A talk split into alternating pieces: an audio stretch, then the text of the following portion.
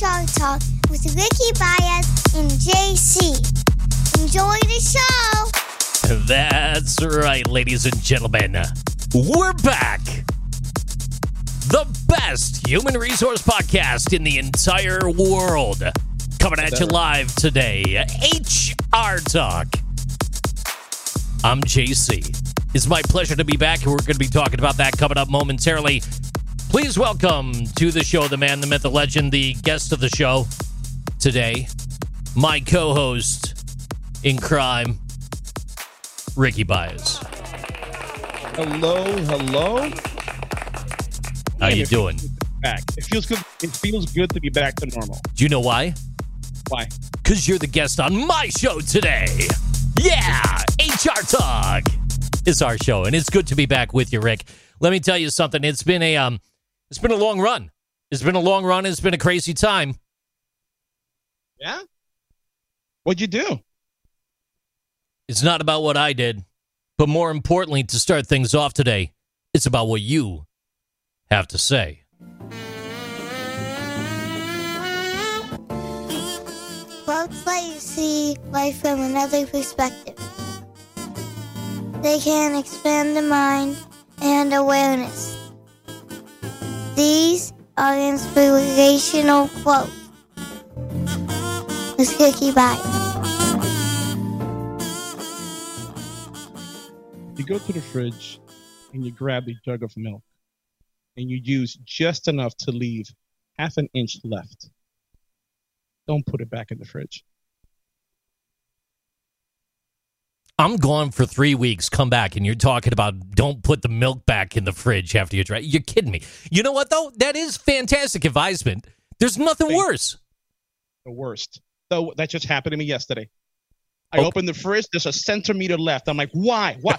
why, why couldn't you just pour this in there? There is no reason why this should be in here with so little uh, liquid in there. It was. It's horrible. Yeah, it's they're, they're after you. It's a plan. It's a conspiracy. No, it is a conspiracy. I knew it. I knew there's somebody in there who does it just to piss me off. It's a conspiracy, of the kind where where people are gonna sit back and wonder whether or not you have been colluding with Russia. That's all. so yeah, hey, I stepped away for the uh, U.S. elections. I I stepped away due to the potential perception of media influence. And let's be honest, for both of you listening, who are we going to influence? You know, but whatever. Two and uh, in, in hindsight, it was a good choice. It was a bad choice, all at the same time. Rick, why? I, I love how we test the audio before the show, and your audio level is spot on. Then we start, and you get introspective and quiet. You're killing me with your levels today. Why? No. I'm going to tell you right now. Um, when when things kicked off and and the elections were getting hot and heavy, there uh, there was uh, there was a job that I was applying for at the same time. Okay, and it would have put me in a position more in the public eye in a day job perspective. For anyone listening right now, if you don't know, we don't get paid for HR talk. We No, we do don't. this out of our hearts for you. That's right, out of our heart. So that's why, you know, when you're thinking about pay, paying the bills, you're like, you know, let me do the right thing. Let me step away and eliminate any potential perception of what could be viewed or misconstrued as attempting to influence a political perspective. Now, for anyone that knows or has listened to the program, Rick and I really don't get into politics, even though the two of us don't see eye to eye on political issues, and things might be thread in there as we talk about stuff. Ultimately, at the end of the day, it's all about cooking meat, drinking beer, and having good times, right? And Right. and complaining about work at the same time, right? so so I made the choice to walk away, Rick, and during that time frame, um, I learned a lot about myself, and I learned a lot about the stuff around me. I'll be talking Oh. about that coming up momentarily. But the walking away piece, it was weird, and and the reason why I say it is this: things were flaring up in the media left and right. Everyone's so exhausted right now talking about election this, election that, so much so to the point that we're we're, we're fried. We're fried. You know, some people are, are living and dying by it, and and uh, the anxiety is building. But at the same time, other people are just letting it go, listening to their favorite band, and back to drinking a beer. It's all good. Whatever's going to happen is going to happen. I, as of right now, on this show, I don't care who's winning or who's losing because the biggest loser right now is is the person out there that's living and dying by that and, and hating the other people to their left and right. There you go. You're a loser. And for those people out there that look at others and tell them stupid things like get out of your head, you're a loser too. Don't be a loser. Be better. Be with us on HR Talk. Anti-losers. That's so, what we are. so here's my gig, man. Um, Uh-huh. eliminated the perspective, eliminated the the the uh, the perceived notion of influence, and during that time, I talked to other people that are avid on social media, that have their own podcasts, that do other things, and a lot of them were doing the same thing. A lot of people, believe it or not, were going silent due to cancel culture, due to fear in the workplace, due to fear in in many different ways. Yeah, you got the uh, the amendments behind you for freedom of speech, etc. But ultimately, retaliation at work is a real thing, man. It it really is. is. And and people talk about EEOC and they talk about like doing the right thing and stepping up and having a voice and this and that. It's friggin' easier said than done. What are you going to do? You're going to go without a paycheck for two to three years while you're accruing legal fees to try to get your job back, to then get the job and get back in there and be in a position after you've made a complaint to where you're probably never going to get promoted again anyway. So that's another form of retaliation. But then how are they ever going to prove that? It's a slippery slope. Do you work for yourself? Do you work for the people? Do you work for do you work for the mob basically? I mean, ultimately at the end of the day inside workplaces, Rick, uh, and we've talked about the different ways you could build your culture, build your leadership styles, etc. But truly, unless you gut an entire organization or you have a big come to Jesus meeting because you really do have a backbone and people skills, Mhm. there's a lot of people in between that are not going to change Correct. and they're going to hold people back and they're going to create problems. There were problems I didn't need. So I walked away. And guess what? I gave everyone fair warning I was coming back, so don't be shocked. I'm here right now. I was going to say, hold on. You walked away temporarily. I don't want people to think that you just walked away completely from the show. You walked away temporarily, but it- it's people do, uh, really do understand. I understand why. It's just I just think it's sad that we are in a place today that people have to do that. People can be themselves. People can have can voice their own ideas without any kind of issues they have to worry about that might impact their livelihood and I get it. It, it. It's uh, there's a lot of organizations out there that don't allow that. There is a lot of people out there who really live off of that cancel culture. If the other side, the other operating uh, system, doesn't really coincide with their operational beliefs, so it's sad. I'm glad we're kind of chipping away at that. I don't want to call it well, no, yeah, yeah. I'm glad that we are chipping away at that issue, but at some point, I really want to be alive. I really want to be around where people can express their beliefs, they can express their ideology without any issues, and we can still have a beer afterwards, right? It, it- so, so I get you, and and I'm sure everybody understands why you walked away temporarily. Well, it's, it's also a fine line, too, where you have to make a decision as to whether or not you're going to be sticking around with an organization at the end of the day. So, uh, did I sell my soul as I was applying for this new position? Did I sell myself too far up the river? Some say, yeah. Some say you went maybe a little bit too far trying to define yourself and getting into your own head. Maybe you defined yourself a little bit too conveniently for their needs or tried to reshape yourself in such a way. Let me tell you something. For anyone that doesn't know, I, I had this interview. It was maybe uh, two to three months back, uh, six months back, something like that. It was a very long time ago in a land far, far away. And when that happened, okay, and I was done, I had a good vibe. Do you know why, Rick? Why? I was myself. Boom. I went in there with the knowledge, information, and everything at hand. And sometimes you can't put a square peg into a round hole. Sometimes people haven't evolved with their thought process when it comes to, to hiring. Maybe they sit down with the checklist and they say, we have to specifically meet criteria and check these boxes instead of actually having a conversation between two humans in regards to emotional intelligence. And let me tell you something how do you quantify emotional intelligence when you're talking about data and metrics? Well, there's ways to do it, but it's not easy.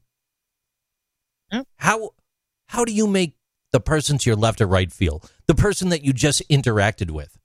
How do you put a good face or a good spin on things? Let me tell you all about me and how that happens. That's great. End of the day, if you can't show me a number related to that, I think you're lying. Yeah, that's that's kind of messed up. You know what I mean? so Crazy.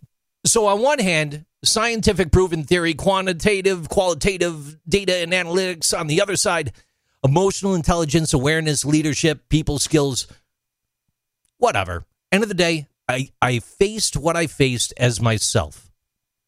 And here's where it all comes full circle.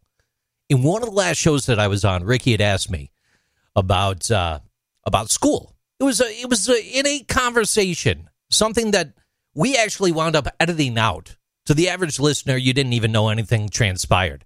He asked me, "What do you think you learned in school?" And I was twisted up in such a bad way. I was in this place in my head where I didn't want to talk about school. I don't have a doctorate. I might be applying for something and going up against someone that that does have a doctorate. I have other skills that come to the table. But when you continually have pressure and and, and perceived or or inferred threat or fear that you're never going to be good enough because what we're looking for is this. And the doctoral candidate and the, the, this documentation and they check the boxes and they can do this. And then you turn to your left and right and now that's that's behind you and you're you're with some other folk and you've got this thing jammed in your skull and you can't let it go. And and someone asks you something very simple about school and you turn back and you say no I don't want to talk about it. I don't want to get into it. I don't want to head down that path. I did that to Ricky you didn't get to hear that as the listener. We edited that out because it was awkward. It was strange. We should not have. We should have left that in. And here's why. Let it be at work, in your personal life, wherever you are. It should never come to that. It should never come to that. Am I wrong, Rick? You're not wrong. You're right. It, it, it, should not come to that at all because you, you should be able to have those conversations. You, you, you should be able to get riled up. You should be able to let that emotional engine run without any kind of an issues as a result. Now, here's what I have been telling people. If you do voice out those opinions, if you do have that kind of rationale and people showing you out because of it, they weren't really your friends to begin with. And I want to touch on something that you just said that people need to really understand. You said that I don't know if you said for the first time, but for this particular interview, you felt good because Rick, you were. It wasn't just feeling good. And, and by the way, I've listened to the past few shows as well. I understand like the you know the normal discussion between like two people on a show. I expect you to continue to interrupt me. Get out of your shell again. Come on back. Let's have that radical candor interruption and discussion because that's how people talk. People don't always wait for the other person to finish talking sometimes. Kind of should on. though. Well, well you kind of should, but come on. Let's be realistic about this. I get it. I get it. No, All right, no, so yeah, that that was one of the first times that Yeah. I actually not the only time. There were three other times I could remember. But I got done and I felt so comfortable, so confident just because I was myself. And I remember saying to myself, self, and I, I actually did this. I looked in the mirror. say you do that. Okay, got it. With a voice like this, you definitely talk to yourself. That's all I'm going to say. So I said, You kind of have to if, the, if there's a face like that attached to it, so you kind of have to overcompensate somehow. Okay, go ahead. so I said to myself, self, no matter what happens, I feel good because I walked in there and I wasn't just JC. I, I was also the JC of HR Talk. I was also Mm. myself. I was genuine. I laid it on the table. And if what I'm selling, what I'm pitching, and what I'm bringing to the table doesn't meet what you're looking for, so be it. I already got a job. I've got people knocking on the door to take me other places right now. Whether or not I go is going to be a different story. That's a decision to be made. So if you want to lose a rock star, I mean, that's up to you, you know. But But Hey. you know what, JC? But dude, dude, look, it's and I'm glad you felt that way. I think it sucks that it turned out the other way that you was expecting, but I it, it, it's it's perfectly normal for a human being to feel defeated, to feel pegged down after that kind of an experience. What I want people to know is that it's perfectly okay if you feel that good and you don't get that interview. Don't you don't want to force a relationship. It's got to come organically. It's like trying to find a spouse, right? Could you imagine trying to find a husband or a wife and you see that that husband and wife they're a meth addict, they got all kinds of issues, they beat up their partners, they've been arrested, their credit score is negative 200 and you ask them out on a date, they say no and you feel bad because of it? no, how is this any different? No, then if they don't want you in their environment, then it's their loss. Generally speaking, right? So I guess what I'm trying to say is is that that energy, that enthusiasm, that that that authentic feeling that people get when they go into an interview, do not let an interview change that.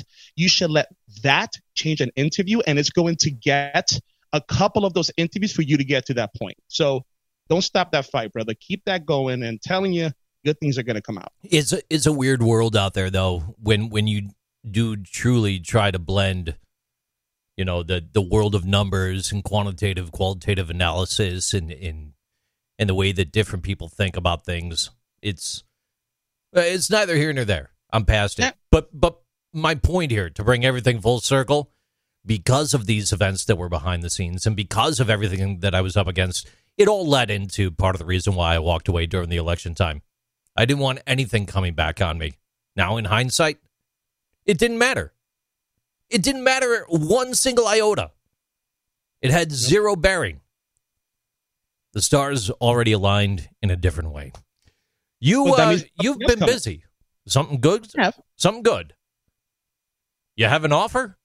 No, no, no, no, no. I'm just saying, you know, if the stars don't align now, at some point they are going to align. We just don't know when that is. Well, I'm going to tell you about an alignment. There was a um, there was someone that I came across on Instagram. HR Talk actually came across this individual on Instagram, and she's uh, she's in Florida. I've been going back and forth with her. She's going to be on the program a little bit later on, uh, probably later this year or early next year, not today. Um, fantastic individual, great story. Um, she does a lot for women, empowerment, uh, a, a lot in regards to her own personal story and struggles as well. And uh, it kind of leads into a theme that I think that uh, could help wrap up every year of the program.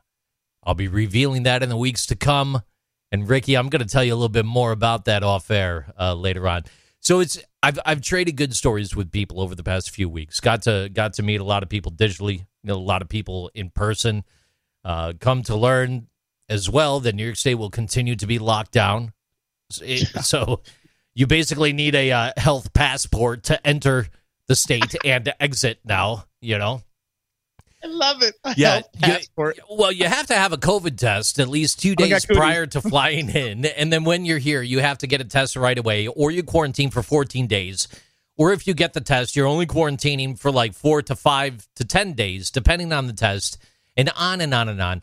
And and you know what? You turn on the TV, you see rallies, you see people together. No one's wearing a mask. None of it matters. You know. And, and- and I'm watching the TV last night, and I, I was thinking to myself, I'm like, holy smokes! Do you remember back in the day?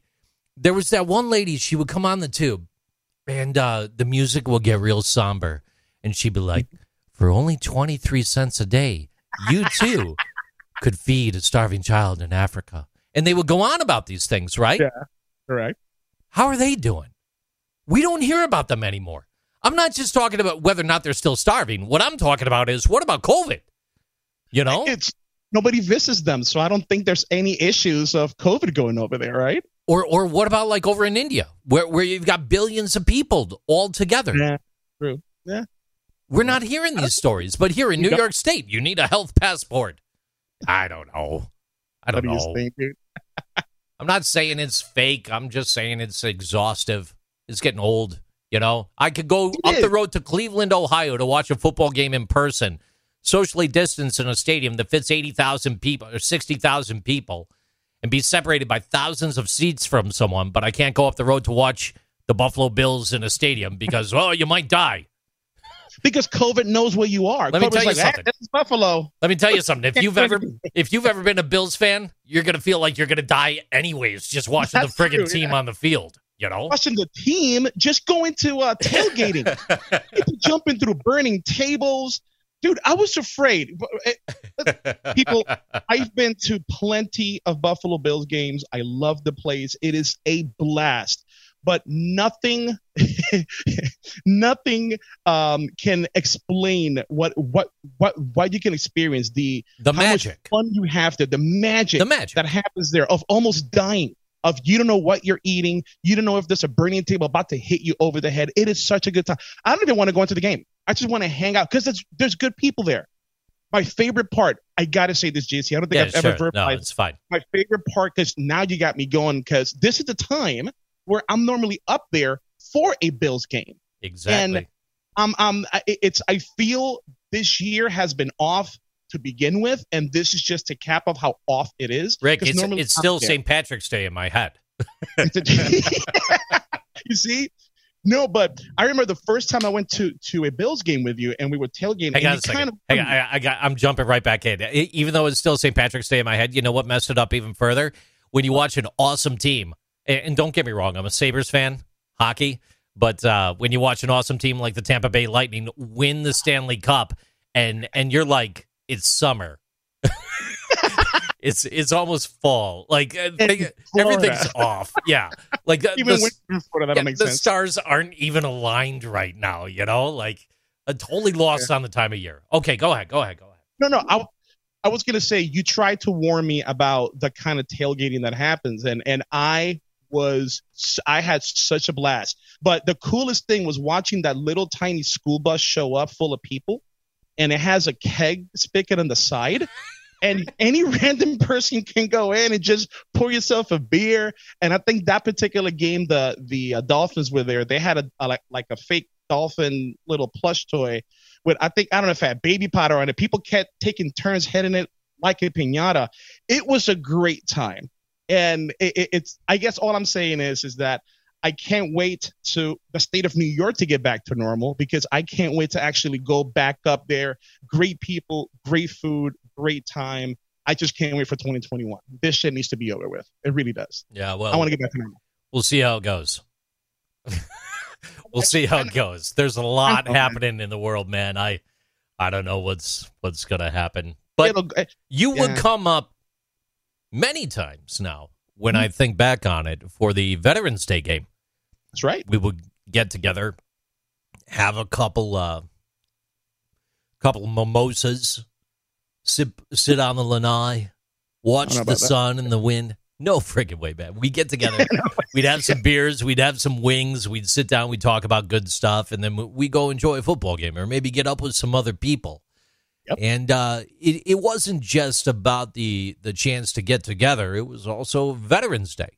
Now, we we do have a, a special pop out that um, we we might release separately on Veterans Day with a fantastic group. Maybe it'll be part of this show. We'll see what happens coming up momentarily. But Veterans Day is a big thing for a lot of people, and thankfully, in the time that we're away, we do have a reporter that did a fantastic piece on uh, on Veterans Day in I'm general. Dr. George Washington. What? Dr. George Washington. All right, wicked. So does vets mainly look after sick animals? No, we do a lot of preventive medicine, reproductive work, and everything. Why was there so many sick animals in Vietnam? There, there wasn't that many sick animals in Vietnam. But weren't there like millions of Vietnam vets? You're confusing terminology here. Okay, a veterinarian is a doctor of veterinary medicine. He's a person that treats animals. For Will. So, ah, I was getting it. So loads of people went to Vietnam and then treated animals there. No, no, no. You're confusing the term. All right. I'm a veteran, but I'm also a veterinarian because I served time as a veterinarian in the military. For Will. So why do so many of those people from the military then later on in life want to start working with animals? They don't. They can do anything they want to. There's no relation between a veteran of the military Aye. and a veterinarian. Respect. And you is I'm both. Oh man, that's so confusing. I, I, I don't understand it. So to make this clear to young people out there, people who fights in wars is called veterinarians. No. People who, Are called veterans. whatever, veterans, people who does the animal thing is called veterinar- vet- veterans. No, veterinarians. Veterinarians. V E. T E R I N A R. It's veterinarians. When you was a kid, did you know that you wanted to grow up and be a veteran?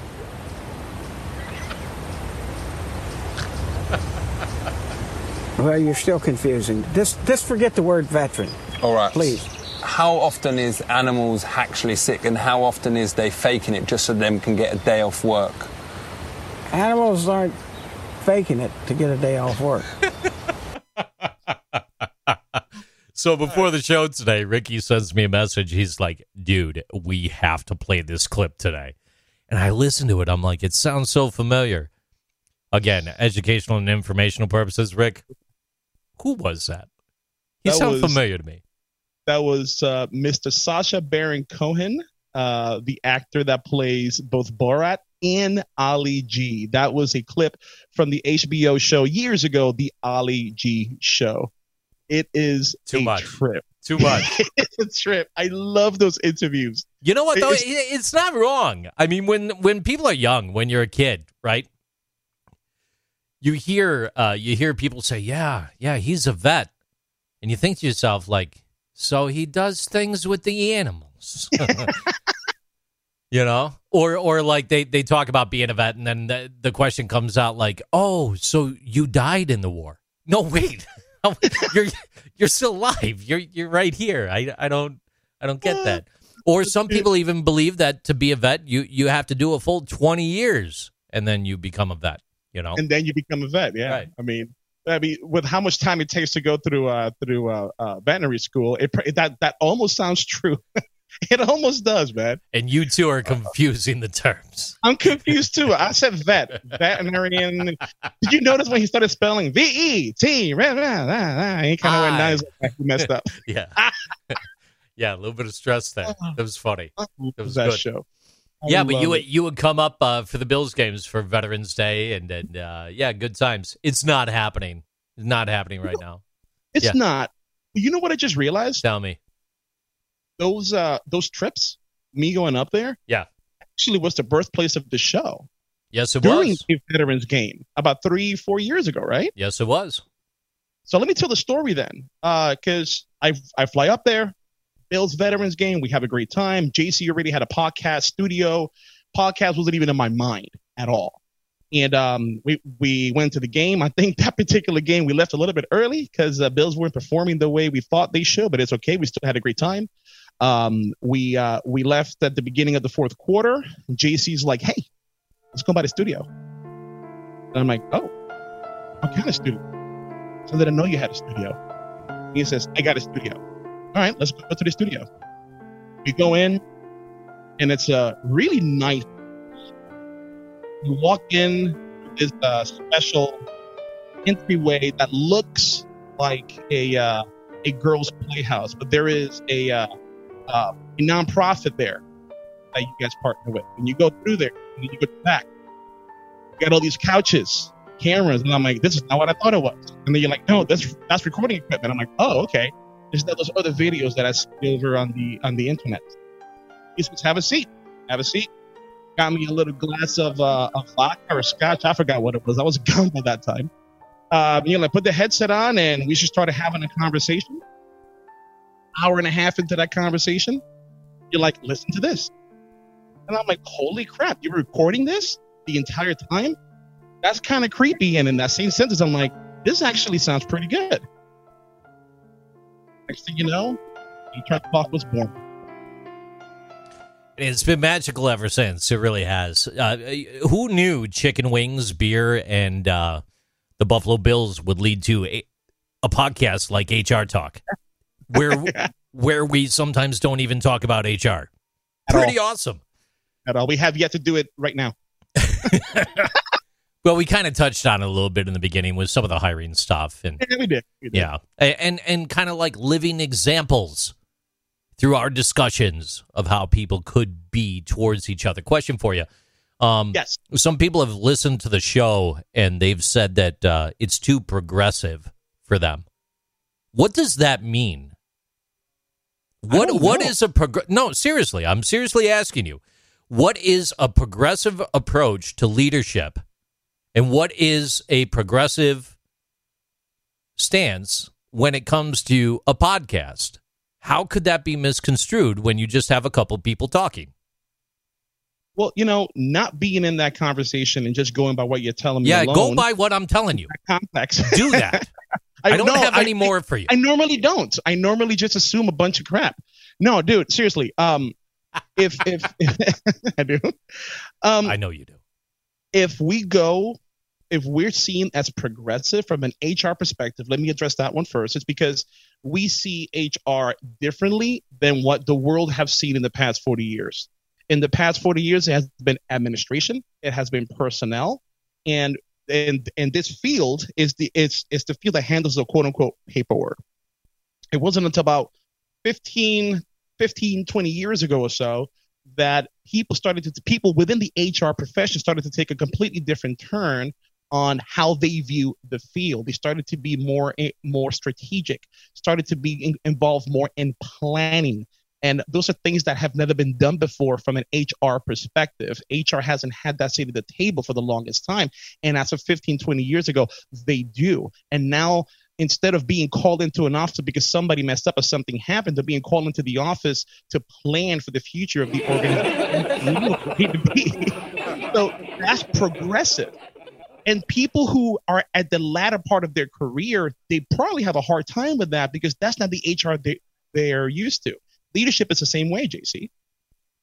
Because from, from a leadership perspective, there was a top-down leadership, and now leadership is taking is taking a completely different tone a leader can now be seen as a human being that makes mistakes and actually uh, shows some kind of an emotion. Whereas 20, 30 years ago, that was a big no no. 20, now 20 or 30.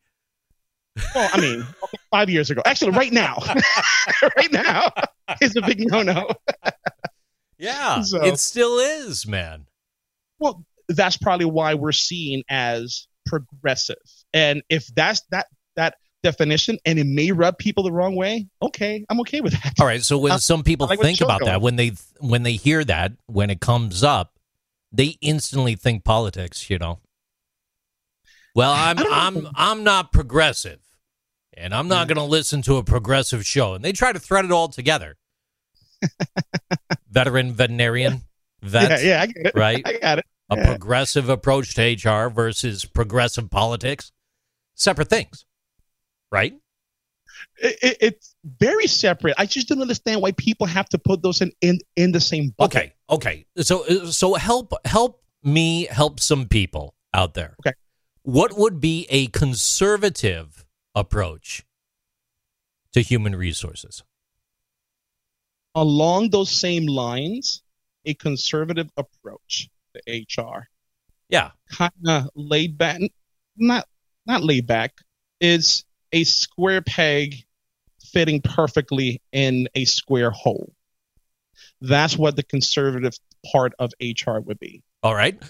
What's a liberal part of HR? What would be a liberal perspective to HR? Why does the square peg need to be in any hole? Why can't the just square peg be a square peg and let a square peg do what square pegs do? Why does it have to do ABC? Why do you have to put yourself in a bucket of one, the other, or another? Why can't you think in all these different ways? There you and, go. and view it on a case by case basis and just focus on treating people equal and fair. the only buckets that people need to look at is whatever core values the leader of the organization chooses for the Ah, organization. come on, you're you're full of shit. No, I- no, it's, it's, not true. the only buckets. That's Here- the only. here's buckets here's, that here's why I'm saying that. I, I want to throw, I want to confront you on this one because and and and grab it. You know what? Pull up your big boy pants. Here we go. So there. Look at me using modern media terminologies, right? So you you're saying this, but how about this? You've got a leader in your organization that thinks a certain way. You disagree. You disagree because your core values are different. To you, your core values are better. And you have no problem keeping your friggin' mouth shut, getting the work done, and doing the best for everyone around you. And everyone appreciates it. They love it. Okay. And a lot of people think that that leadership style is absolutely ridiculous, but no one's going to say a word because no Yeah. one wants to get fired. Yep. Yep. You're right. I'm agreeing with you. Oh, okay, okay. So, so if you dig in and all you do is fall in line with the mindset over here, all you're doing is little chop chops, right? But over here, you're you're just you're, you're living. Well, that's the thing, right? You as the person who has that dilemma and your core values, they they contradict the core values of the organization. You you have a choice to make. Ah, ah, ah. Conflicting with the core values of the organization versus conflicting the core values of the leader in charge, the LOC. So, Well, so minute. if the LOC is not totally in line with the vision and the mission and the values of the organization, talking about their personal beliefs on leadership and management of people, etc., but everyone believes in the core mission. Everyone's working for the same means to an end. But the the thought process, go ahead, go ahead, go ahead. You don't have to wait till I'm done. Get it out. Dude, I'm I'm trying to be nice. No, don't dude, here's the don't thing. be nice. Here's the thing. Here's the thing. Um, if the core leaders, uh, the, the core, le- if the core beliefs of the leader is different than the core beliefs of the organization, get the hell out. Get out. There's something wrong. They're not going to leave. You say that. I say that. We agree on that. But why would they? They've been around saying 15 to 20 years. It's Okay, not going to change. Then don't complain, right? Who, So who shouldn't? choose- Who shouldn't complain? Well, the Everyone, argument. everyone underneath them. Everybody that has an issue that has a conflict with those core beliefs. If I work Ah. for an organization and my core beliefs do not coincide with the leader or the organization, then I have a choice to make. Either I keep my mouth shut, I still do what I'm paid to do, or if it bothers me so much that I can't come into work and I have to make things difficult for everybody, I might as well take my talent somewhere else to where my core beliefs align more to that of the organization and the leader. I agree with you, but at the same time, if you're doing something of value that you firmly believe in, Mhm. Man, we're back to it. We're back to talking about the frozen middle. No, but you are, you are. But what what good is you uh, working on those core beliefs that you believe in if the organization you're doing it for doesn't believe in it and don't value it? But What- if the organization does believe in it, but maybe the LOC doesn't necessarily see eye to eye with it, Yeah. you're stuck in a position where you're still doing what you find value. You're in line with the mission, vision, values. You're doing the Mm-hmm. best for the organization and heading down the path and direction that they're on. But it's the stuff right above you that's in the Yeah. middle, the stuff that you might not be able to overcome. You don't have that opportunity to be in the C suite anymore. so let me so let me separate because there's a big difference with a difference of opinion and difference of core values, right? I can have a difference of opinion and still align with your core values, right? So if my core values are aligned to the organization and yours, Right. But Okay. but what if your leadership style and traits bleed directly into your core values that Ugh. don't necessarily align with the core values of the Yeah, and I- organization? That's what I'm it- getting at. Then either I stay shut and continue working, or I leave if it bothers me that much. Right? I don't have to be there. I don't. Seriously, I don't. And I know that's easier said than done. It is because for me to say it right now when I'm not in that Yeah, situation, amidst amidst COVID and everything Yeah, taking place exactly, right now. Yeah, yeah. So um, if I do that right now, then I got to think about my wife, my livelihood, everything. How bad is it It's that I hang on, need to put that kind of a kink in the in the process? Rick, it's it's not that bad. And here's why. Here's why. You could do it tomorrow. You literally could do this tomorrow. You could walk in and pack it up. And I've, I've got the quintessential reason why. Okay. Because there are backers of raising Florida's minimum wage to $15 an hour, and they say they're prepared for a fight if the uh, legislature business groups try to undercut Amendment 2. Now, Amendment 2 in Florida was passed. Yep. The current minimum wage in Florida is $8.56. Minimum wage raises up to $10 in 2021 and then a dollar a year until it reaches $15 an hour in 2026. You have a future. You have a future. It doesn't matter what you do. You're going to be by 2026, you're going to make $15 an hour, Rick. Who has a future? You.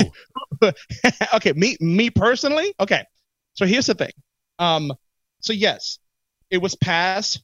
Sixty percent of the vote came in. Florida says we want this to happen, and it did. Right? I don't know if that's the good voice to use for Floridians, but whatever. let's roll with it. Um, so We're here's all what's going to happen. Floridians. We talk like Mickey Mouse. No, I get it. I get it. Need a drink. ah, damn, I miss you, bro. of course you do. You know why? Why? Because I make the show fun, asshole. Go on. There it goes those core values again. Um, so look, um, so from Hang from on a second. Don't you put that on me. I'm interrupting your story. It's not core values. That's just radical candor. And if you can't deal with radical candor, maybe you need to not partake in the progressive perspective of leadership of the leave. future. Right. I'm gonna go work for the county government. Yeah, there's progressive right there. Ricky, No. we're heading to the leadership of the future. All right, go ahead. Go ahead with your Florida story. Really good. Okay. Florida story. No. Look, as a as a human being, I'm glad there is Ah, ah. livable wage. Being, being, not Being. bean, not like a green bean. I regret what I said about missing you on the show. Holy shit, bro. I do not miss that. no. Human being, I I understand why that was passed and I completely get it. Um, if I take that hat off and put a business, a small business hat on, it is going to be an issue. It really is going to be an issue for the small businesses that make Florida what it is. Uh, Why? the- because if you have a, uh, just, Why is it going to be an issue? we have a dear friend, you and I, that owns a mom and pop pizza shop. Yeah. They do not make that much profit at the end of the year. They're not Pizza Hut. They're not Domino's. They're not those big chains. Right. Right. And they already have an airtight budget. This airtight budget is going to completely. But you know, you, this isn't new. This isn't new. And it's kind of like the discussions of AB5, independent contractors, and some of the rules associated with those that we saw mapped out in California. Well, you're dealing Mm-hmm. with with the 15 thing here, and I'm I'm with you. I'm not taking a side, but I'm get it. Saying it's not new. We're living under that already in New York State. That's where we're at. Yeah, you're seeing bars and restaurants close more so now than before due to. COVID. It's already happening though. yeah. You got the corner the corner store up the road. Great pizzas. Amazing place. Very good people, very good, very big pies. Fantastic. The best, the greatest. Bigly Pies. Bigly Pies. You know what? That'd be a great name for a restaurant. I was just thinking that Bigly Pies. And wings. Yes. Stop by Bigly Pies and Wings in Kissimmee. So the uh, Progressive pizza. Okay, go. Go, go, they're still in business. They're still doing all right. Prices went up. You pay more, but you you're paying for what what's good. So a large pie goes from being used to be eight bucks, then ten bucks, now twelve. Now the large pie is uh, fifteen dollars.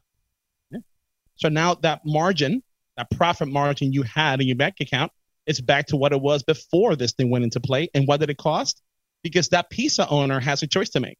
Either they lay off people or they raise prices or a combination of both. And that's not going to help anybody. Again, big franchises, they're going to survive. They're going to be okay. Small mom and pops, you and I know a couple of them, they're going to be hurting really bad. What if So what where- if healthcare is taken out of the equation altogether? Like right now, healthcare is a huge piece of the compensation package. Take it out altogether. Now what? Well, we talked about that with Rachel, didn't we? yes, we did. Now Rachel was from Australia. We did say that she would be on again around Veterans Day. This me and Ricky's first show back. Uh, I kind of failed on that. Rachel, still love you to death, but you know we're not doing that today. We're doing other things, very bigly things. Very good. So look, the uh, if the healthcare is taken out of the equation, then you've got more money in overhead to meet the fight for fifteen, right?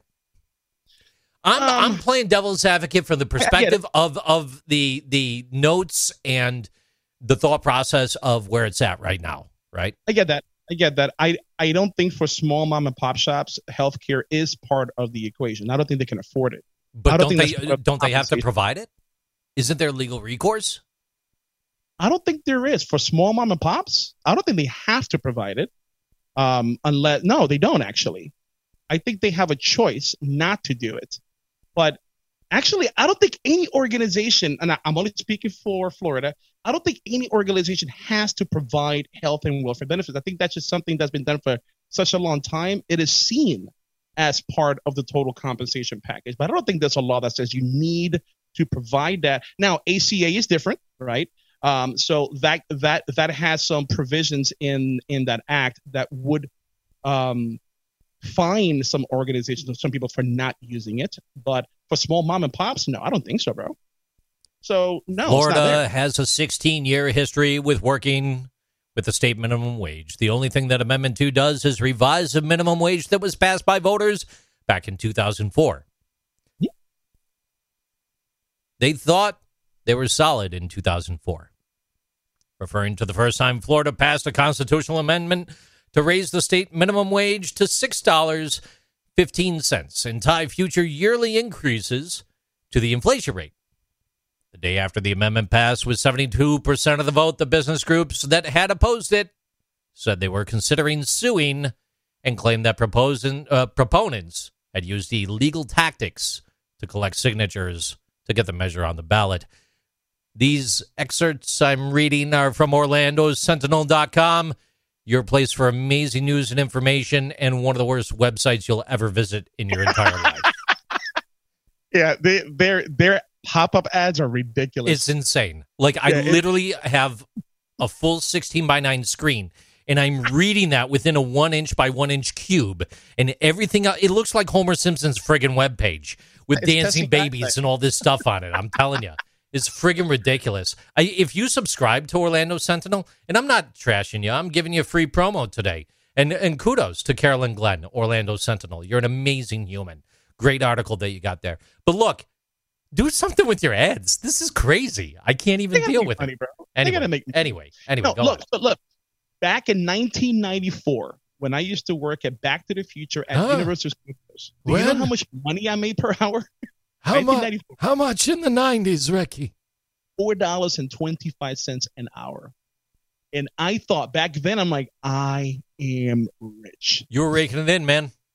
I wa- I was having a blast. I was working at one of the best theme parks in the world. Yeah, but gasoline was like a dollar twenty-five, and you could Not buy even. It was like 89 cents. Yeah, yeah, yeah, And yeah, I yeah. for a Honda Civic, so I didn't care about gasoline, right? right. And I had no kids. I was what at 17, 16, whatever. yeah, that same Honda Civic now is thirty-two thousand dollars. yeah, I know, right? You know, come oh on. God, I miss that car.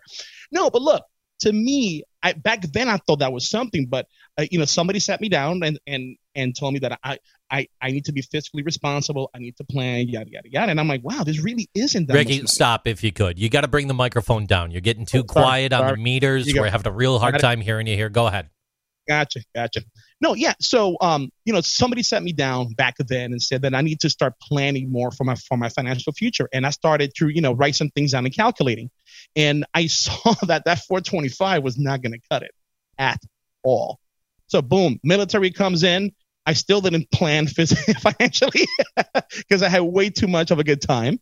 Um, but I guess the point I'm trying to make is is that um, yes, I'm glad we have a living wage, a livable wage. But I think that livable wage should be dictated by your skill set and your work ethic and your your your your willingness to do. Then what are you going to do? You're going to dictate the entire market down?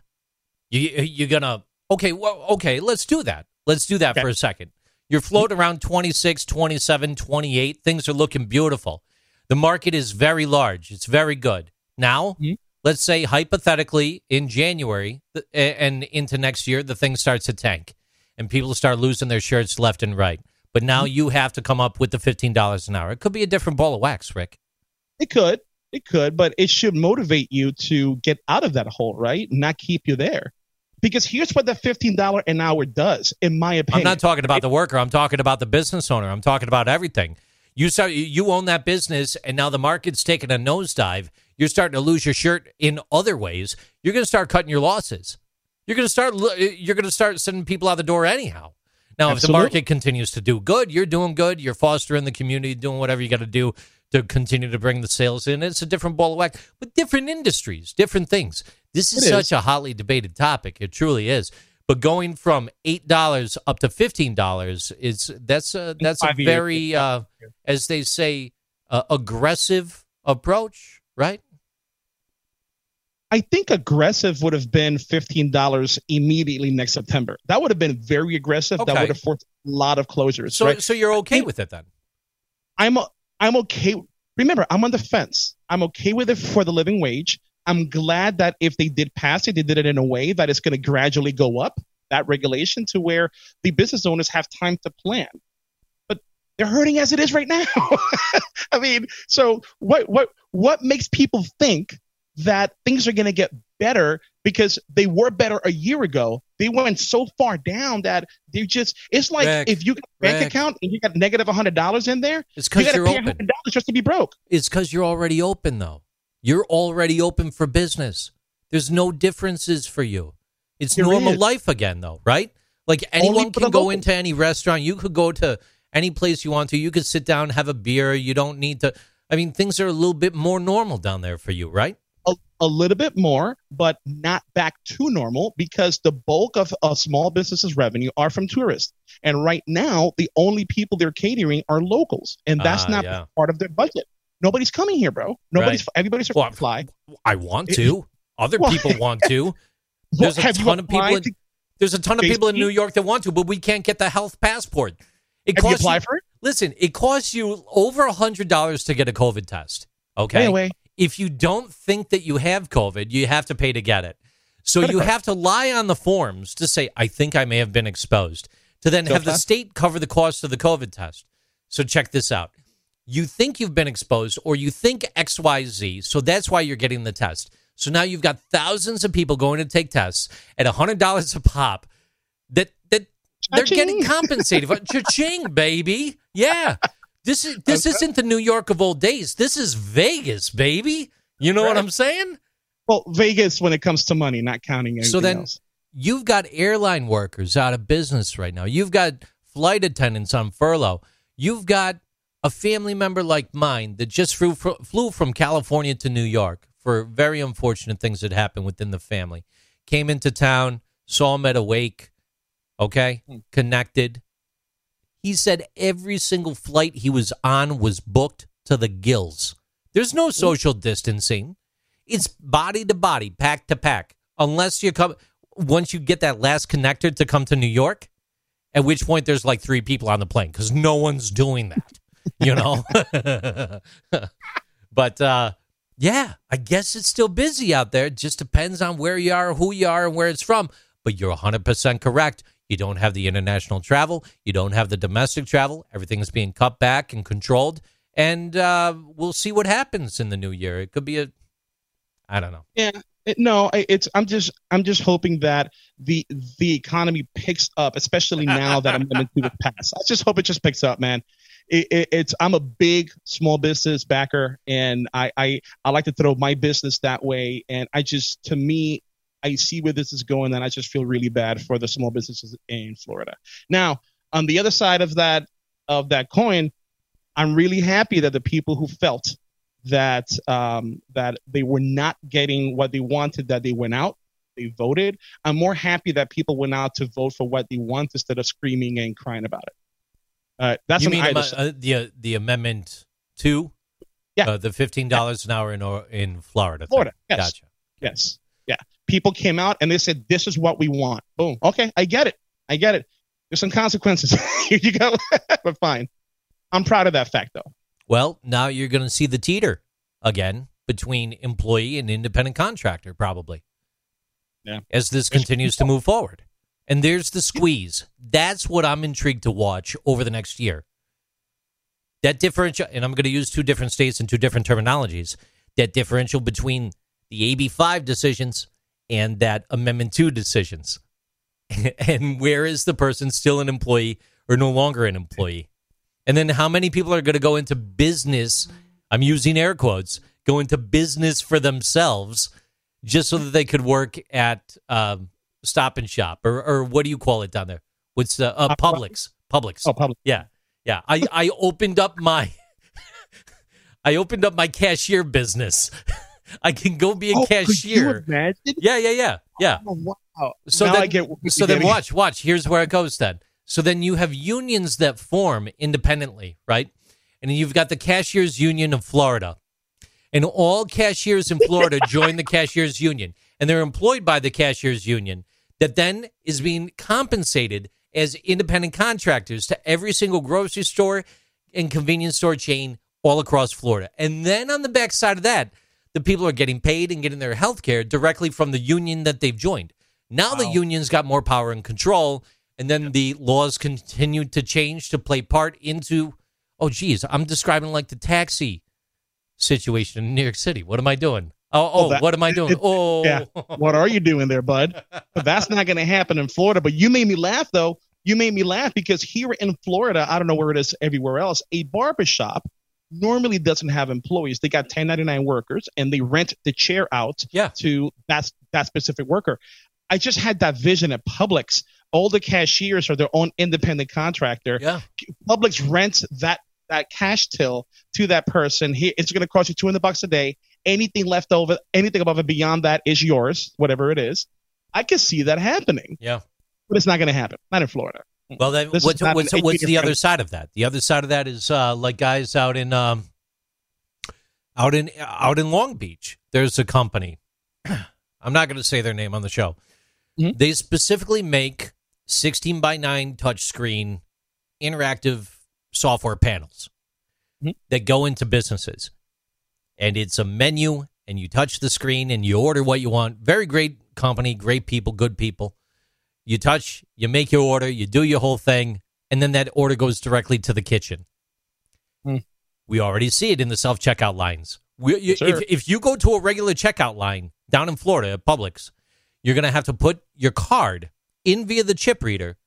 You're going to go through a confiscation and, and an interrogation, at which point you have to remove the card and then swipe the card. And then you're going to be told to reinsert it for the chip again. Then you could be asked for a code. It's, it's a very long, drawn out process It, it sucks. eliminate the human and then they put a machine in there and then you're all done so then how as as these machines become more cost effective like what the company in long beach offers how many employees lose their job that would be making the nine dollars the ten dollars an hour they're just gone altogether because they literally were replaced by a machine This is what happens when we focus too much on keeping the same process we've always had and don't use that energy to innovate and do things differently going forward. yeah but rick that is a progressive approach to leadership and human resources we need square pegs in square holes No, it's not. we don't need that. I don't see that from an HR perspective. I see if you're telling me that that square peg And by the way, by the way, for, for new listeners, I do this as a devil's advocate. Okay, Yeah, he does. Just Yeah, get he- over he- it. Go ahead, Rick. Continue. get over it. yeah, get over it, people. What the hell's wrong with you? No, if you're telling me that that square peg has to fit perfectly in that square uh, in that square hole, and I ask you why, and you tell me because that's the way we've always done it, none about that is progressive. None of it. You have to continue to question the process every single time to see what other efficiencies can you put in there. right. So if I have people that are working for my organization and I've always paid them less than fifteen dollars an hour, I'm just going to keep doing that. Well, I don't think that's progressive. Because if you if you see your employee is giving you $25 worth of work per hour and you still want to pay them 15 bucks an hour, you're an a-hole. Straight up. You are an a-hole. You need to you need to pay You say a hole now, but when you talk to me about me, you actually swear. Oh, don't be an asshole. Come on. Come on, dude. Uh, dude, you told me that I cuss too much because I know I know people listen and I want to be respectful. And here I am implementing that request four years later, and now you want to throw it back in my face? Damn, dude. the hell is wrong with you? A lot. I can't get hired anywhere. yeah, I know. I Yeah, can't get figured it. hired, Rick. There's a lot wrong with me. I'm telling you. I mean, you know, that psychological background test takes forever. It does, No. though. Actually, it really does. Years later, I'm waiting. Yeah. Uh, no, but dude, yeah. no, but you have to question that process. And if people get mad at you for questioning that process, then should you be there? Because this is the way we've always done it is that that that phrase that sinks good organizations. And people have to recognize that um, times change, people change, people learn, organizations learn, organizations innovate, and either we're on that train or the train leaves us. So, what are we going to do? I'd rather be on the train and try to get this organization from A to B in the most progressive way possible. Hopefully, that makes sense to our two listeners that are listening out right now. Palm Beach Post, Bill Hurley, great writer, very good guy. What do you write? Quote, and, and please stop by palmbeachpost.com. It's an opinion piece. Bill, if you do hear this, it'd be nice to have you on. Yes. He says running a small business is never easy, but it's especially hard right now. Business was good until the pandemic stopped Florida's economy directly in its tracks. People stopped traveling, attractions, shops, restaurants. They all had to close or immediately begin operating under severe restrictions to slow the spread of the deathly coronavirus. And some of the businesses that thought they had closed temporarily closed for good. He talks about it being trying times. He talks about Amendment 2 and the $15 an hour potentially could make things worse. Small businesses have notoriously thin profit margins. Owners are forced to increase the starting wage. They're going to make tough decisions. Do they raise prices and risk driving away customers? Do they try to manage labor costs by eliminating positions, cutting people's hours, reducing benefits, all during a pandemic? Hmm. There was a survey done by NFIB research centers. It shows one in five small businesses already expect to eliminate jobs within the next six months because of the coronavirus. Changing the state constitution to increase the cost of doing business in Florida is not going to help. A study from the NFIB earlier this month revealed that a full 20% of small businesses fear they may yet go under in the next six months. But the amendment still passed. He goes on to say, doesn't mean small businesses aren't hiring. According to NFIB's latest monthly jobs report, a seasonally adjusted 23% of owners plan to add jobs in the next three months, while 30%, uh, 36% of owners reporting having openings that they cannot fill. But of those trying to hire, 89% report few or no qualified applicants, while a net 23% say they've had to increase pay to help attract more applicants, up five points from August. A net 16 plan to raise compensation in the coming months, up two points. And he goes on and on with some analysis. I got a question for you, Rick. In uh, he, he, Bill Herrle, uh, Herrle, H E R R L E, Bill H E R R L E. He's the National Federation of Independent Businesses State Executive Director in Florida. I know it's Herrle. He, he's he's got a he's got very good articles out there. Presents things from multiple sides. I highly recommend reading up on some of his stuff. There's something here I have to question. Of those trying to hire, 89% report few or no qualified applicants. I want to ask you about that. Mhm. I want to ask everyone out there about this. It takes a, a heavy lift in the realm of onboarding, hiring, making those decisions. Look at the look at the show coming full circle. The Mhm. master plan is in effect. Here we go. Few or no qualified applicants. Do you adjust your internal strategies? What makes someone not qualified at all? Do you get done talking with someone and say to yourself, and, and Ricky, I'm asking you this, and, and to the listeners, I'm asking you, do you get done with an interview and say to yourself, this person could not, I, I could not check a single box on the list and they are untrainable. They're, they are not worth anything to me. So be it. Let it be written, let it be told. Um, I don't think I've ever said that. I don't think I've ever said something like that. Okay. But okay, I get So, it. If you've got internal training protocols, if you know, and, and we're talking about procuring talent, we're talking about what we look for in candidates. We're also talking about the way that we interview, the questions we ask, and our decision making process on who we hire. Mhm. So, Ricky, is there ever an instance where you interview someone and you feel they're a good candidate, but due to the numbers and statistics, you can't do it, and you have to report that they are not a qualified applicant at the end of the day. You could never train them. You don't have the tools and assets in house to bring them up to speed, to make them a rock star within your walls.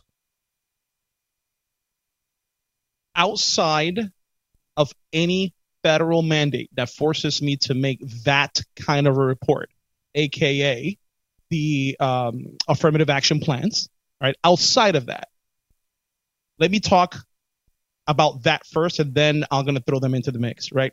So if I don't have to make any kind of a report, it depends on the market, right? It's all about supply and demand. If unemployment is up, we have our pick. We can pick whatever the hell we want, whatever we want. I've always told all of my students high unemployment is great for a recruiter, horrible for the economy. Low unemployment is awesome for the economy, horrible for a recruiter. Reason being because if there's hardly any talent out there, you have to make a decision. Do you lower your standards that you're looking for or remember, if you are a for profit organization, you have a responsibility to make money for the purpose of profit. So that means you got to think fiscally. So when you do that, you're like, what is cheaper? Do we go out and find the talent that we're looking for, or do we take that money and invest internally for the people we have right now? Figure out which one is cheaper. But how the market is up or down what kind of talent is out there up and down. It's going to dictate who is qualified and who isn't. Because if it's up, if we have too many people out there, we can pick whatever we want and have high standards. Okay, down, right now, yeah. right now, mm-hmm. 89 percent report few or no qualified applicants right now. See, I would need to see what that means because if it's an entry level position, it's very hard for somebody to see they're unqualified. For a trade like an, an electrician, an auto mechanic, a HVAC repair person. That is a specific skill trade. JC, I have openings right now of $28 an hour that I can't fill because I don't have qualified applicants. There it is. Okay. want to do it. Let's let's yeah. get into that. And we're go- we're going to use that in particular. And okay. if if we touch on an area that you can't go into, stop me and let me know. Got you. Got um you. we're not talking about doctors, okay? Nope. They might be in a different realm in this yep. discussion. They're, they're probably always going to pop on the report. You're not going to teach someone how to be a dentist on the job. You could. I mean, it might be some stuff to go along with that, though, right? It's a good YouTube videos. Yeah. HVAC repair, mm-hmm. human resources. Mm-hmm. Aren't these things that could be learned on the job with the person with the right skills? If if if you're playing Moneyball and you find the right candidate and you know that they've got a fire in the belly, a desire to learn, they are that person that you could see working by your side for the next 20 years. Is it worth investing in them? Or, you know, you really need the stuff before you walk in the door? It depends. Before I could teach you how to multiply and divide, you have to know how to add and subtract. Okay, so maybe they so, know how to add and subtract, but they don't know how to multiply and divide. They're cusping. Then, then come on in. But they're not I qualified. How are they not qualified? Uh, uh they, let, let's the, say to your peers, in other organizations hiring for that same HVAC type position, they're deeming this person not qualified. We need that certification. We need this. We need that. We uh understand you've been in the organization. Got it. Okay. Got it. Got it. Got it. Got it. Okay. Okay. In the absence of a certification requirement, if somebody comes in and they don't have the minimum, some of the no, they need the minimum qualifications. Some of the qualifications that is that that the job would want, and they are hungry they are trainable and they're eager to learn, I'm going to give that person a shot. Come on in, I'll teach you. If I see that fire, if I start talking about something really good about the position and I see their pulse racing, their eyes dilated, they got goosebumps, they love the job. That's why I like asking off the wall questions about Excel, Word, PowerPoint, FMLA, ADA, all these different things to kind of see how their body language changes. If they get like an excitement, they start geeking out on it, they don't know about it fully, but they love it, I'm, I'm going to bring that person in. I could always teach them about, about, about FMLA. I can't teach them work ethic. I, can, I, I don't have time for that. Now, let's flip over to the requirement because for an HVAC repair, you need an environmental something something requirements called EP something. That means that you have to have passed a class on how to use Freon and make sure it doesn't go into the environment, yada yada yada. But you need that requirement, right? But here's what happens, JC. You need some years of experience before I can send you into a home that could potentially kill the entire family. If I send somebody into a home in New York to work on a water heater, they make a mistake that or boiler and that thing explodes, we're liable. So I can't just send a novice in there. I need somebody with some kind of experience because there's lives at stake. So you've At got point- someone getting out of the service. You have a veteran or veterinarian getting out of the service. They've got the relevant skills, the knowledge, the expertise. Uh-huh. They don't have the certi- the certifications. They're transitioning out into the standard workforce, and then now they can't get the jobs because they are not a qualified applicant. Over and over and over, even though they just did that job. Let it be for two years, three years, four years, twenty years. They know what they're doing, but they can't get a fair shake. Watch this. Watch this. If I interview It's a you, and- podcast. No one's watching, but we will listen to this. you li- okay, okay, okay. Listen to this. Listen to this. All right. So if I interview you in that same scenario and I see that you are and you, you you're eager to learn and you're motivated and I need that on my team, you know what? That certification class costs fifteen hundred dollars. That's a really good investment to get you on my team. So Come on over. You're going to offer the job at fifteen hundred dollars less than what No, you no, no, I'm- others, no, I'm willing to invest in my people. right? That's what I'm willing to do. But to save overhead, you're going to cut that down three grand, bring them in low to, There's no coffee. for the hope of going high, right? Just no coffee. That's it. no coffee. No coffee, No no, coffee. donuts. Yeah. Screw everybody else to bring Johnny. no, in. no, no. There's coffee and donuts, but not for Johnny. Ah, not for Johnny. He can't earn that yet until he passes that class and gets that certification he needs uh, that I pay for. well, you working so hard. I want coffee and donuts, damn it. Tim Hortons, man. I tell you what, that has crack in it. What if uh what if Johnny falls on those EEO reports in a negative way? Ooh. In a negative Ah. way. In a Yeah, what negative does way. that mean? There's no negative way. Is there or is there not? Okay, No, there is. so you so so maybe you have a, a quota that you have to meet to hire X amount of people of a certain race, color, creed, or, or sexual orientation, and you're not doing it. So you're like, hey, I got to Ladies meet my quotas. I, I, I, I want you to hear me with what I'm about to say. There is no quotas on anything related to EEO or anything related to affirmative action. None. Zip. And in Spanish, no. There isn't any. There's no quota, bro. Just in case people you know, a lot of people think there are though. Yes, yeah, and and and I I don't think you will be surprised how many people do think there are, and that's a huge mistake. You will be more surprised how many HR people think they are. It's a huge Go go go on that. Go on that. Tell me more. There is because, and, thank you for bringing that up because I like how you. Oh, you're welcome. Yeah, thanks. Appreciate it. I like how you put it. You put that um, if it shows on a report, on an EEO report negatively, the only way there could be a negative EEO report Again. if it's the numbers are manipulated. Devil's advocate here. Oh, everything's manipulated now. Don't you bring up manipulation around the elections. It's a, what the hell? I Cut did this not. out. Cut it out. Cut it. Put not. that. Put that oh, back in your pocket. What are you waving your finger at me? This You- isn't a, you Ricky this is a Bias. podcast. People can see that. You Ricky Bias. You stop. You stop. I feel like I feel like there's a water bottle coming. Stop. No, no, no. A flip, there's a flip flop. no, chancleta. That's what it Chancleta. is. That's right. I like how you, your voice went up. So, yeah. no, so look.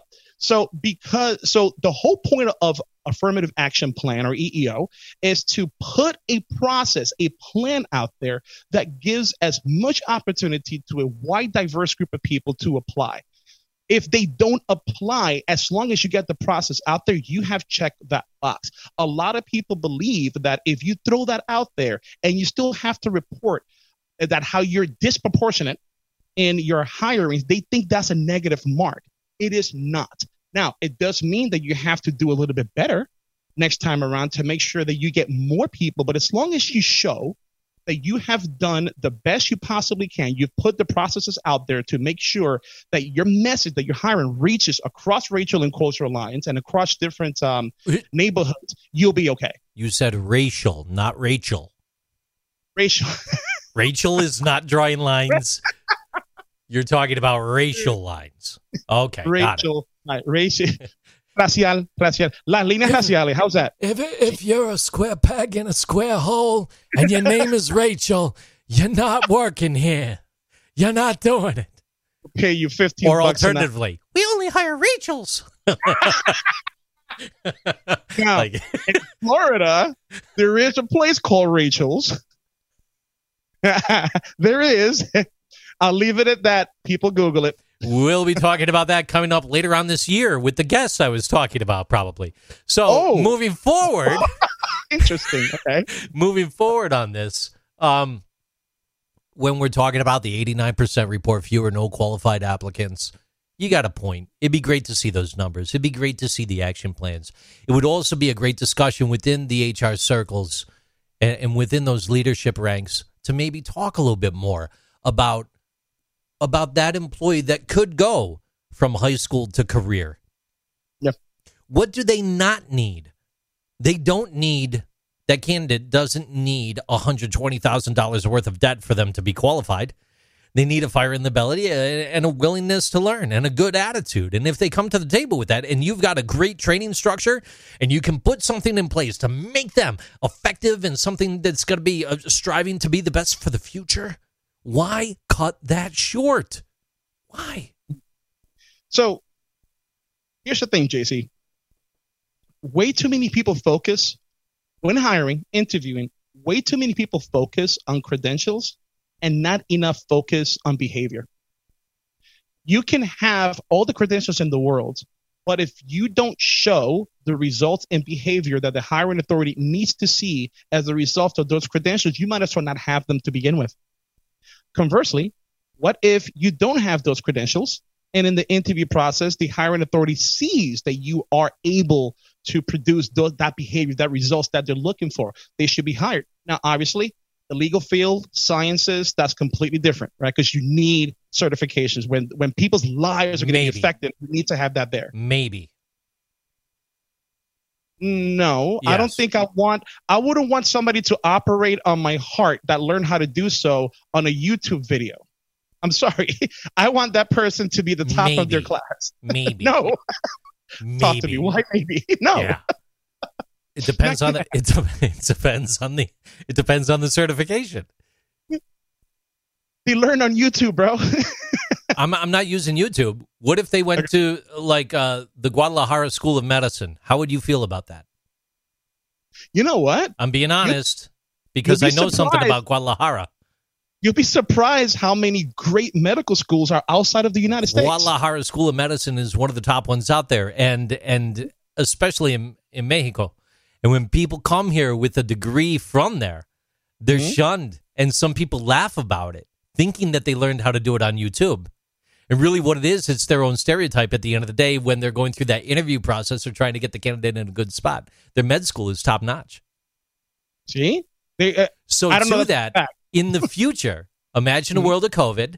Okay, mm-hmm. imagine more robots. Okay, and now Elon Musk is ingrained in your head with one of those things. Okay, and now you've just done 16 years of school in your bedroom. You're very thin. You mm-hmm. don't walk a lot. Muscle, your muscle density is very small, but you're amazing behind a keyboard and and a joystick, and you are the best robot controller out there. And you just learned how to do heart surgery remotely while drinking Code Red in mom's basement. I Ricky. laugh now. It's the it's the possibility of the future. I was gonna say I'm laughing about it now. We're I would have laughed more about that five years ago. To the future. I'm serious. You got to think So- about these things. no, no, you're not wrong because I know I'm gonna not wrong. A lot less. I don't need your future. validation. I feel comfortable with who I am now. I don't now. Yeah, before Now, before it was really, a different ball of wax. Yeah. Now, Now I'm yeah, good. you're really comfortable. no, I could totally see that. In about 10 years, can you imagine somebody just performs brain surgery on your head remotely minutes after they just finished playing Call of Duty? Oh, Like minutes after. check this out. Imagine someone doing someone doing your weeklies or your monthly financials after they just took a YouTube video on how to do it. oh God! Why are you laughing? because there's Because nothing it wrong with happens that. right now. No, I learned how to do pivot I'm not talking about. YouTube. Oh, okay, okay. Yeah. There it is. So Yeah. why is YouTube the bane of our existence? YouTube should be embraced. It should because people think that a formal education is the way it used to be, and that's the always the uh, how it's always going to be. Here's here's the bane of the existence. If they learned how to do heart surgery on TikTok from one video, you got issues. There's a problem there. There's a 60 second time limit. That's all we know, you know. But if you're going to learn on the YouTube, I mean, you do what you do. I mean, things are going to change in the future. In the I can see- future, I can see those commercials right now. I It's want. like, Heart surgery, less than 60 seconds in and out. Come see me. I got a Groupon. like better better call Saul. Yes. All right, uh, you've got one opportunity to ask me one question. Anything you want, just bring it right now. Wow. Clock's Okay. ticking. Five, Here we go. Here we go. three. What is the most impactful thing that you went through in your two or three week hiatus from the show? Wow, that's a very tough question.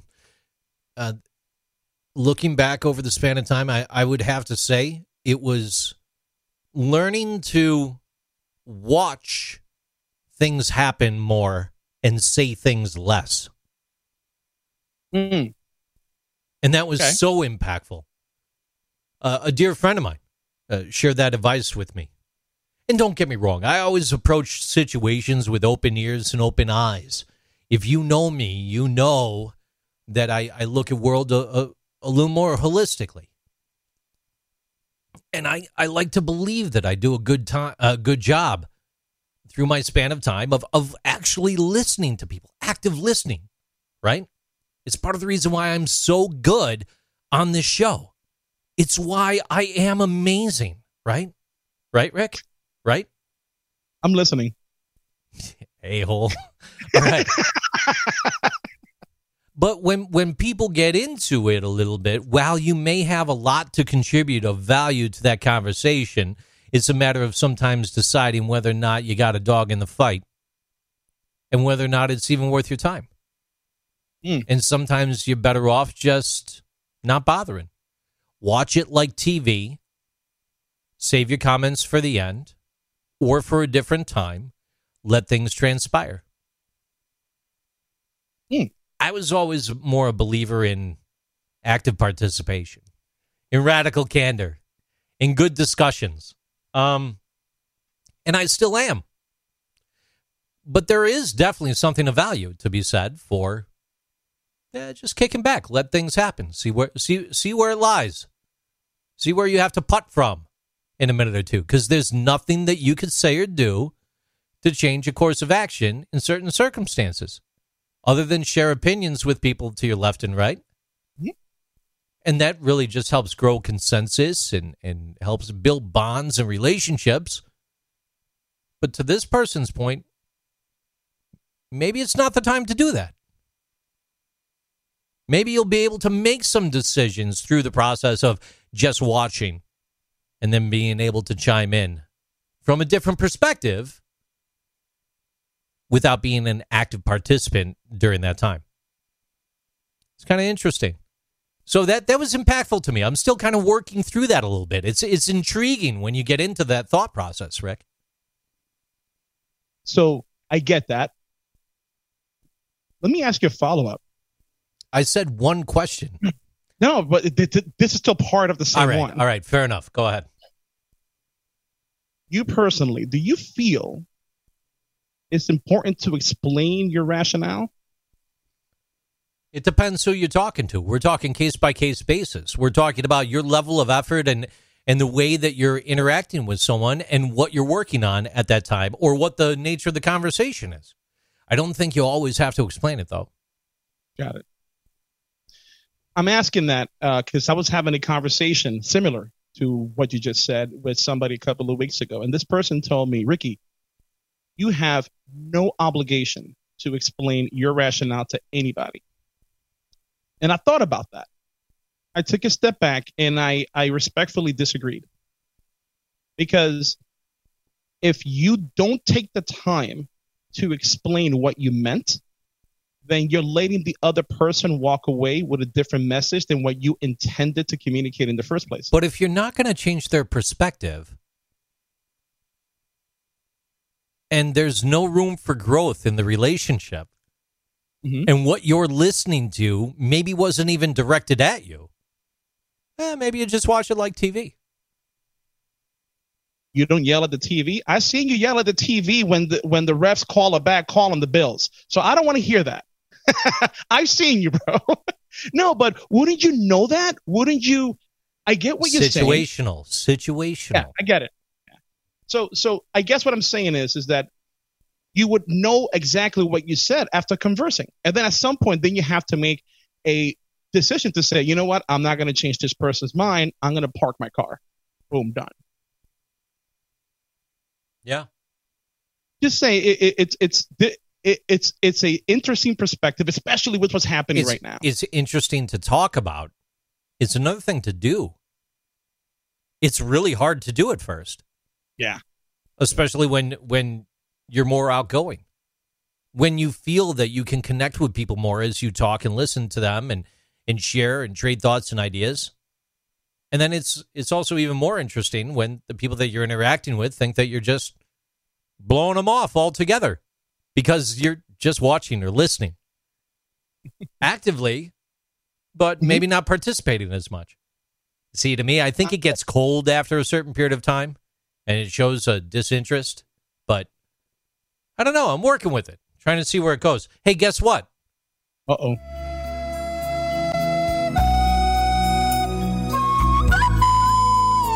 It's time for current events. Current events this week brought to you in part by the A1A Beachfront Studios that are actually closer to a trench than a beach.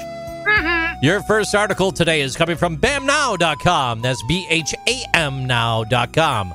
Gotta love the name Bham Now.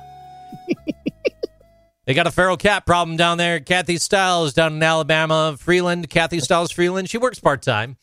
Part time as a feral cat project coordinator at the Alabama Spay Neuter Clinic in Irondale.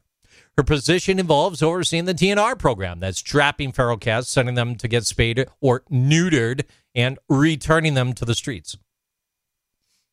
TNR. She's been trapping feral cats since 2008. When she started, she was a little girl. Ever since she was a child, Kathy always wanted to trap cats. She wanted to rescue them. However, back then, spaying, neutering your pets really wasn't an option.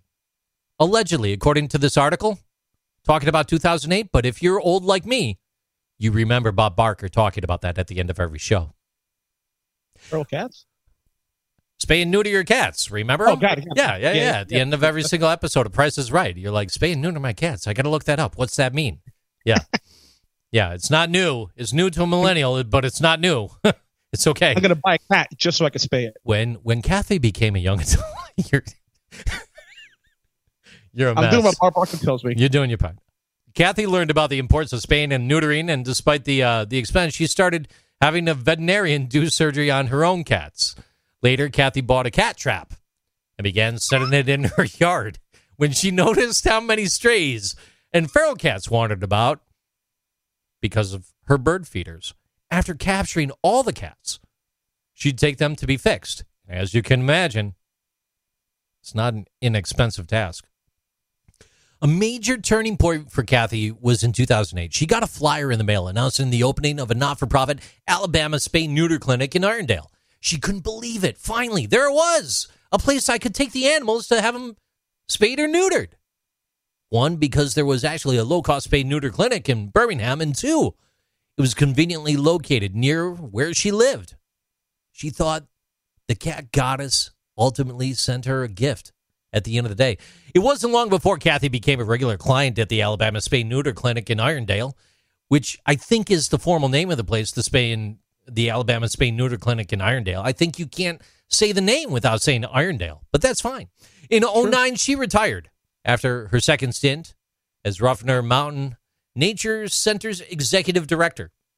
With more time on her hands, Kathy expanded her reach to begin trapping cats in the southeast lake community of Alabama.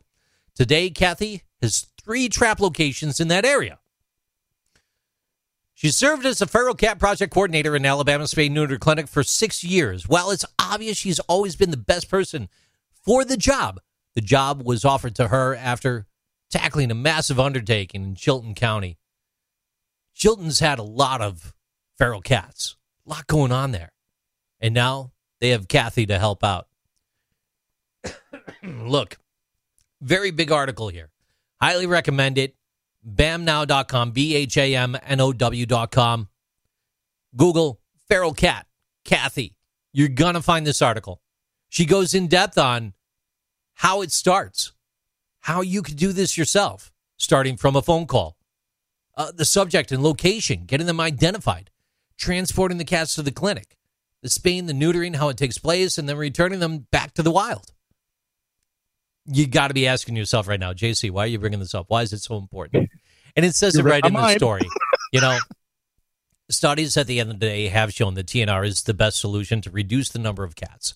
And there are many, many areas within the United States right now where the feral cat population is a little bit out of control, believe it or not. You might not think so, but uh, if you've ever been to Ocala, you know what I'm talking about. So as as we continue to approach these issues, it's something to stay cognizant about. It's it's good for the community. It's good for everyone involved. And if you are someone like Kathy, willing to step up to the plate and and help out, help the cats and your environment, there's definitely room for that growth within your area. Her information on how to reach her is available in the article. There's a lot of other programs out there, especially in Florida and in the Southeast. Uh, different funds, places where you could donate, ASPCA's helping out, etc. I don't advocate for any single one of them, but uh, the future of cat trapping, ultimately, at the end of the day, is it's a big deal. Okay, and she is now in her mid seventies. She's looking to pass that torch. She's she could barely lift a 15 pound angry tomcat now, and she's a, she's slowing down. You're laughing, Rick, but I'm serious. The goal right now is to train more volunteers to do this good work, so that Okay. people like Kathy could retire. You have to pass the torch. You have to pass the torch. Spay and neuter your cats, ladies and gentlemen. Spay Kathy fighting the fight. and neuter your cats. Yes.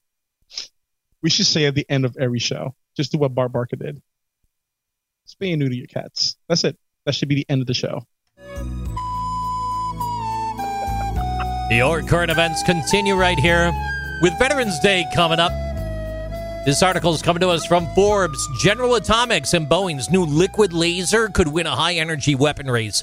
Liquid lasers have been a thing of like uh, what you would think to be Star Wars in the future. And the military has been striving to build a laser powerful enough to make an effective weapon, literally since the first Ruby laser was uh, ever demonstrated back in the 1960s.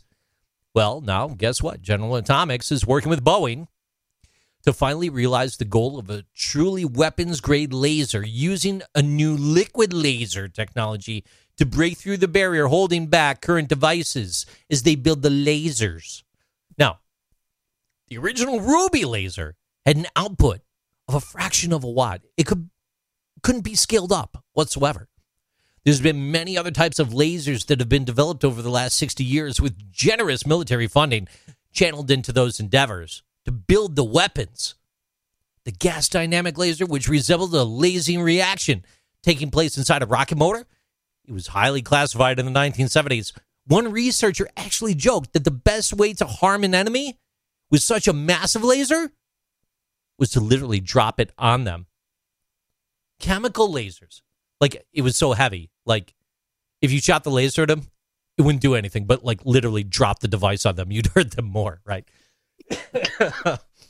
That's Now- if it's full of water and lasers. Yeah, right? right. So chemical lasers, it, it chemical lasers draw energy from a chemical reaction and provided even more power per pound. And it, it brought a lot of interest forward. Billions of dollars in funding in the Star Wars era. Chemical hmm. laser development culminated with the giant experimental airborne laser system. It was mounted on a Boeing 747 with the intent of shooting down missiles with lasers. You come forward even a little bit further. We're talking crossing the boundary of 10 kilowatt, 20 kilowatt, and now 50 kilowatt, uh, kilowatt power levels into the future. So, the U.S. Is that a lot? Navy has already fielded the shipment of 30 kilowatt LAWS laser weapons and is now developing the 150 kilowatt Helios. The U.S. Air Force is working on a defensive weapon for aircraft known as SHIELD. Self protect, high energy laser demonstrator, which may eventually protect F 35s from missiles. Hmm. These are not the lasers of years past. Pushing the 100 kilowatt barrier is a big deal. And as General Atomics pushes forward with funding from DARPA, they're going to be doing some amazing things. So, this is ultimately, for you, ladies and gentlemen, my Veterans Day story for you. 150 kilowatt lasers weighing in at 6,000 kilos. They're struggling right now. Why are we using They're going to push the kilowatt band over 200. And then at that point, liquid lasers are likely to take over everything. And that means the future's bright. Maybe megawatt bright. Over to you. Wasn't Doc Brown freaking out about 3.21 gigawatts or kilowatts to bring Marty back to the future? I forget that. Yeah. What it was. Yeah. So this is a lot, right? In comparison. Yeah, we're, we're just about at the point of Back to the Future energy. In 1955. Got it. Okay. No, not in 55, today. Today, pushing that boundary, boundary and barrier today. Very, very you good things. I think we are going to be we you you and I are going to see a time where those Star Wars like Star Trek like uh, laser gun battles we're going to see that that's coming up. Whereas 30 years ago, I we laughed at Star Wars and uh, Star Trek how they would communicate via the uh, uh, uh, transponder and see and see the person, and we're seeing it right now with FaceTime. So it's getting there. We Yeah. are getting there. I was just wondering if we're going to be able to actually see it. Well, I I, want to see it. chips. It, it's going to be great. end of the day, it comes down to alien disclosure and where things reside. I think you know.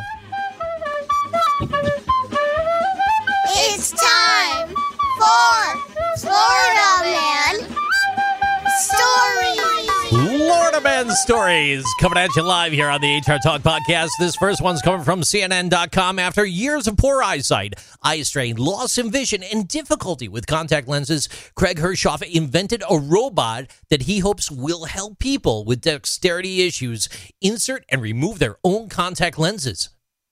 Hershoff, he was diagnosed with uh, Fuchs dystrophy in 2000 and almost lost his eyesight. He received three, three corneal transplants in 10 years. After struggling with his eyesight for years, Hershoff discovered a special type of contact lens called scleral lenses, and they helped him enormously. However, when his wife passed away, Hershoff went through a period of anxiety which caused his hands to shake while inserting and removing his contacts. And that's when the bulb went off. He began developing a robot that's going to help you change your contact lenses. The Clara Lens robot is currently undergoing clinical trials, and Hershoff hopes to have the device ready for commercial use as soon as next year. It will require approval from the U.S. Food and Drug Administration, though. Ultimately, he thinks this could really help a lot of people. Anyone with a tremor or a neurological disorder could definitely, or, or anyone who's afraid of even touching their eyeballs will benefit from this. Hershoff, a true Florida man. Um, I got a better idea. This is a device called reading glasses. If you put those on, right, you don't have to put on contact lenses. I'm sure that robot is going to cost hundreds, if not thousands, of dollars. And I don't know if I would trust artificial intelligence with something as so delicate as my eye. I don't know if I want to do that. What if you don't calibrate it properly? Just pokes your eye and it pops. I don't know about that. Stories. Your next Florida man story and your last news article of the day. This has come from NewYorkDailyNews.com. A Florida man was arrested this week after allegedly suffering a lettuce related meltdown, according to the Smoking Gun Report. On Friday, Henry Ars Caballero, 49, has been hit with misdemeanor charges of disorderly conduct in an establishment as well as resisting an officer without violence for the incident late Wednesday when he hit the windows of a Tampa Bay area Checkers restaurant. A criminal complaint notes the man was yelling and screaming at employees who then had, quote, fear for their safety, end quote. Because, as authorities say, quote, He was upset that the store had no more lettuce for their sandwiches. End quote. Cops arrived at the scene around 11:30 p.m. to find uh, the gentleman in his car, denying the allegations and refusing to identify him. A patrolman said that the guy was removed from his car. He was very uncooperative. The gentleman has since been released from county jail on his own recognizance. But the story does not tell us whether or not he was able to get lettuce. Back to you. I mean, I'm sure they have lettuce in jail. So there we go. Happy ending to the story. I'm sure that he's he's he's happy now. Um, I what it's we need a show on mental breakdowns. Seriously, we do need a show on mental health because I don't know of any other reason why he would have gone off like that. When we do that show, I don't want it to be just you and me. We actually need a licensed person on the line to like talk about credible things. You and I could talk about it till we're blue in the face, but we we need we need a pro.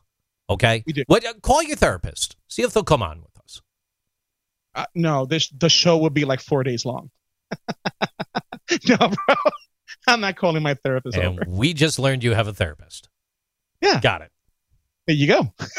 And ain't nothing wrong with that. That's on you. Nothing wrong with that, man. No, seriously, no. You know what though? Um, here's the thing. I don't have one now. I used to have one back in the day. Um, and I, that's why I'm a big advocate. Rick, for I was I was only kidding around, but yeah, no, No, no, I'm no, with you. I'm with you. No, I'm serious. I'm serious. I'm it's serious. a it's a big deal, It and I is a big commend you for stepping up and taking care of yourself. No, thank you. So Seriously. that's why I I'm big on the employer assistance program EAP. I'm really big on that because that helps. Really helps. So, Oh, it's the it's the biggest joke around the office. Come on, we've got the EAP. There's I three extra people that you could call now. I ain't picking up the friggin' phone. I'm gonna be on hold for two hours, and I got to get back to work. I only got a 15 minute break. When do I have time? They're only open till five. But we the- need EAP reform. but we have the EAP program. Okay, let me take a day's vacation to call EAP. Yeah, it's fine. It does need some help. It does. Yeah. Oh, Ah, EAP needs EAP. womp, womp. Hey, it's time for final thoughts. Let's go around the room. Uh, let's start with you, Ricky. Final thoughts. bro you know it's um it's awesome to have you back um it's awesome to be back to into the groove of things that way we can get back to real real hr issues like you and i are used to but um now that we are coming to the end of 2020 this is the time where we start getting more gracious the gratitudes starts to come out and i'm just it, it, it just makes me sad that we have to wait for the holidays to really truly show gratitude. So this is my challenge to everybody. As we go into the holiday season, um, let's try to go above and beyond that gratitude meter past the holiday season. Let's do it in January. Let's do it in February. Let's continue to do it until we don't have to wait to the end, to end of the year to be kind and cordial to, to each other. Those are my final thoughts. Over here, uh, just want to say um, it's been a pleasure being back today. It's uh, feels good to knock the dust off, get things settled and ready for the amazing journey that's about to come. With that being said, if you have any questions, comments, concerns, uh, please feel free to reach out anytime. We're certainly listening and more than happy to either work with you or have you on. A lot of today's stories involve uh, very specific private sector employers. Uh, so, to that, um, we did our best to not say who they are. It's been our pleasure to be here for you today. Ricky, what are some of the best ways that people can find us, please? four zero seven nine five one oh seven eight four or we are all over social media hr talk podcast on twitter hr talk podcast on tiktok hr talk podcast on facebook linkedin and instagram come find us and give us a like let us know how you what you think of the show on your favorite podcast platform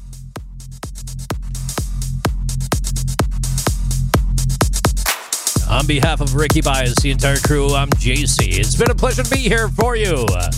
Drive safe. Have a good night.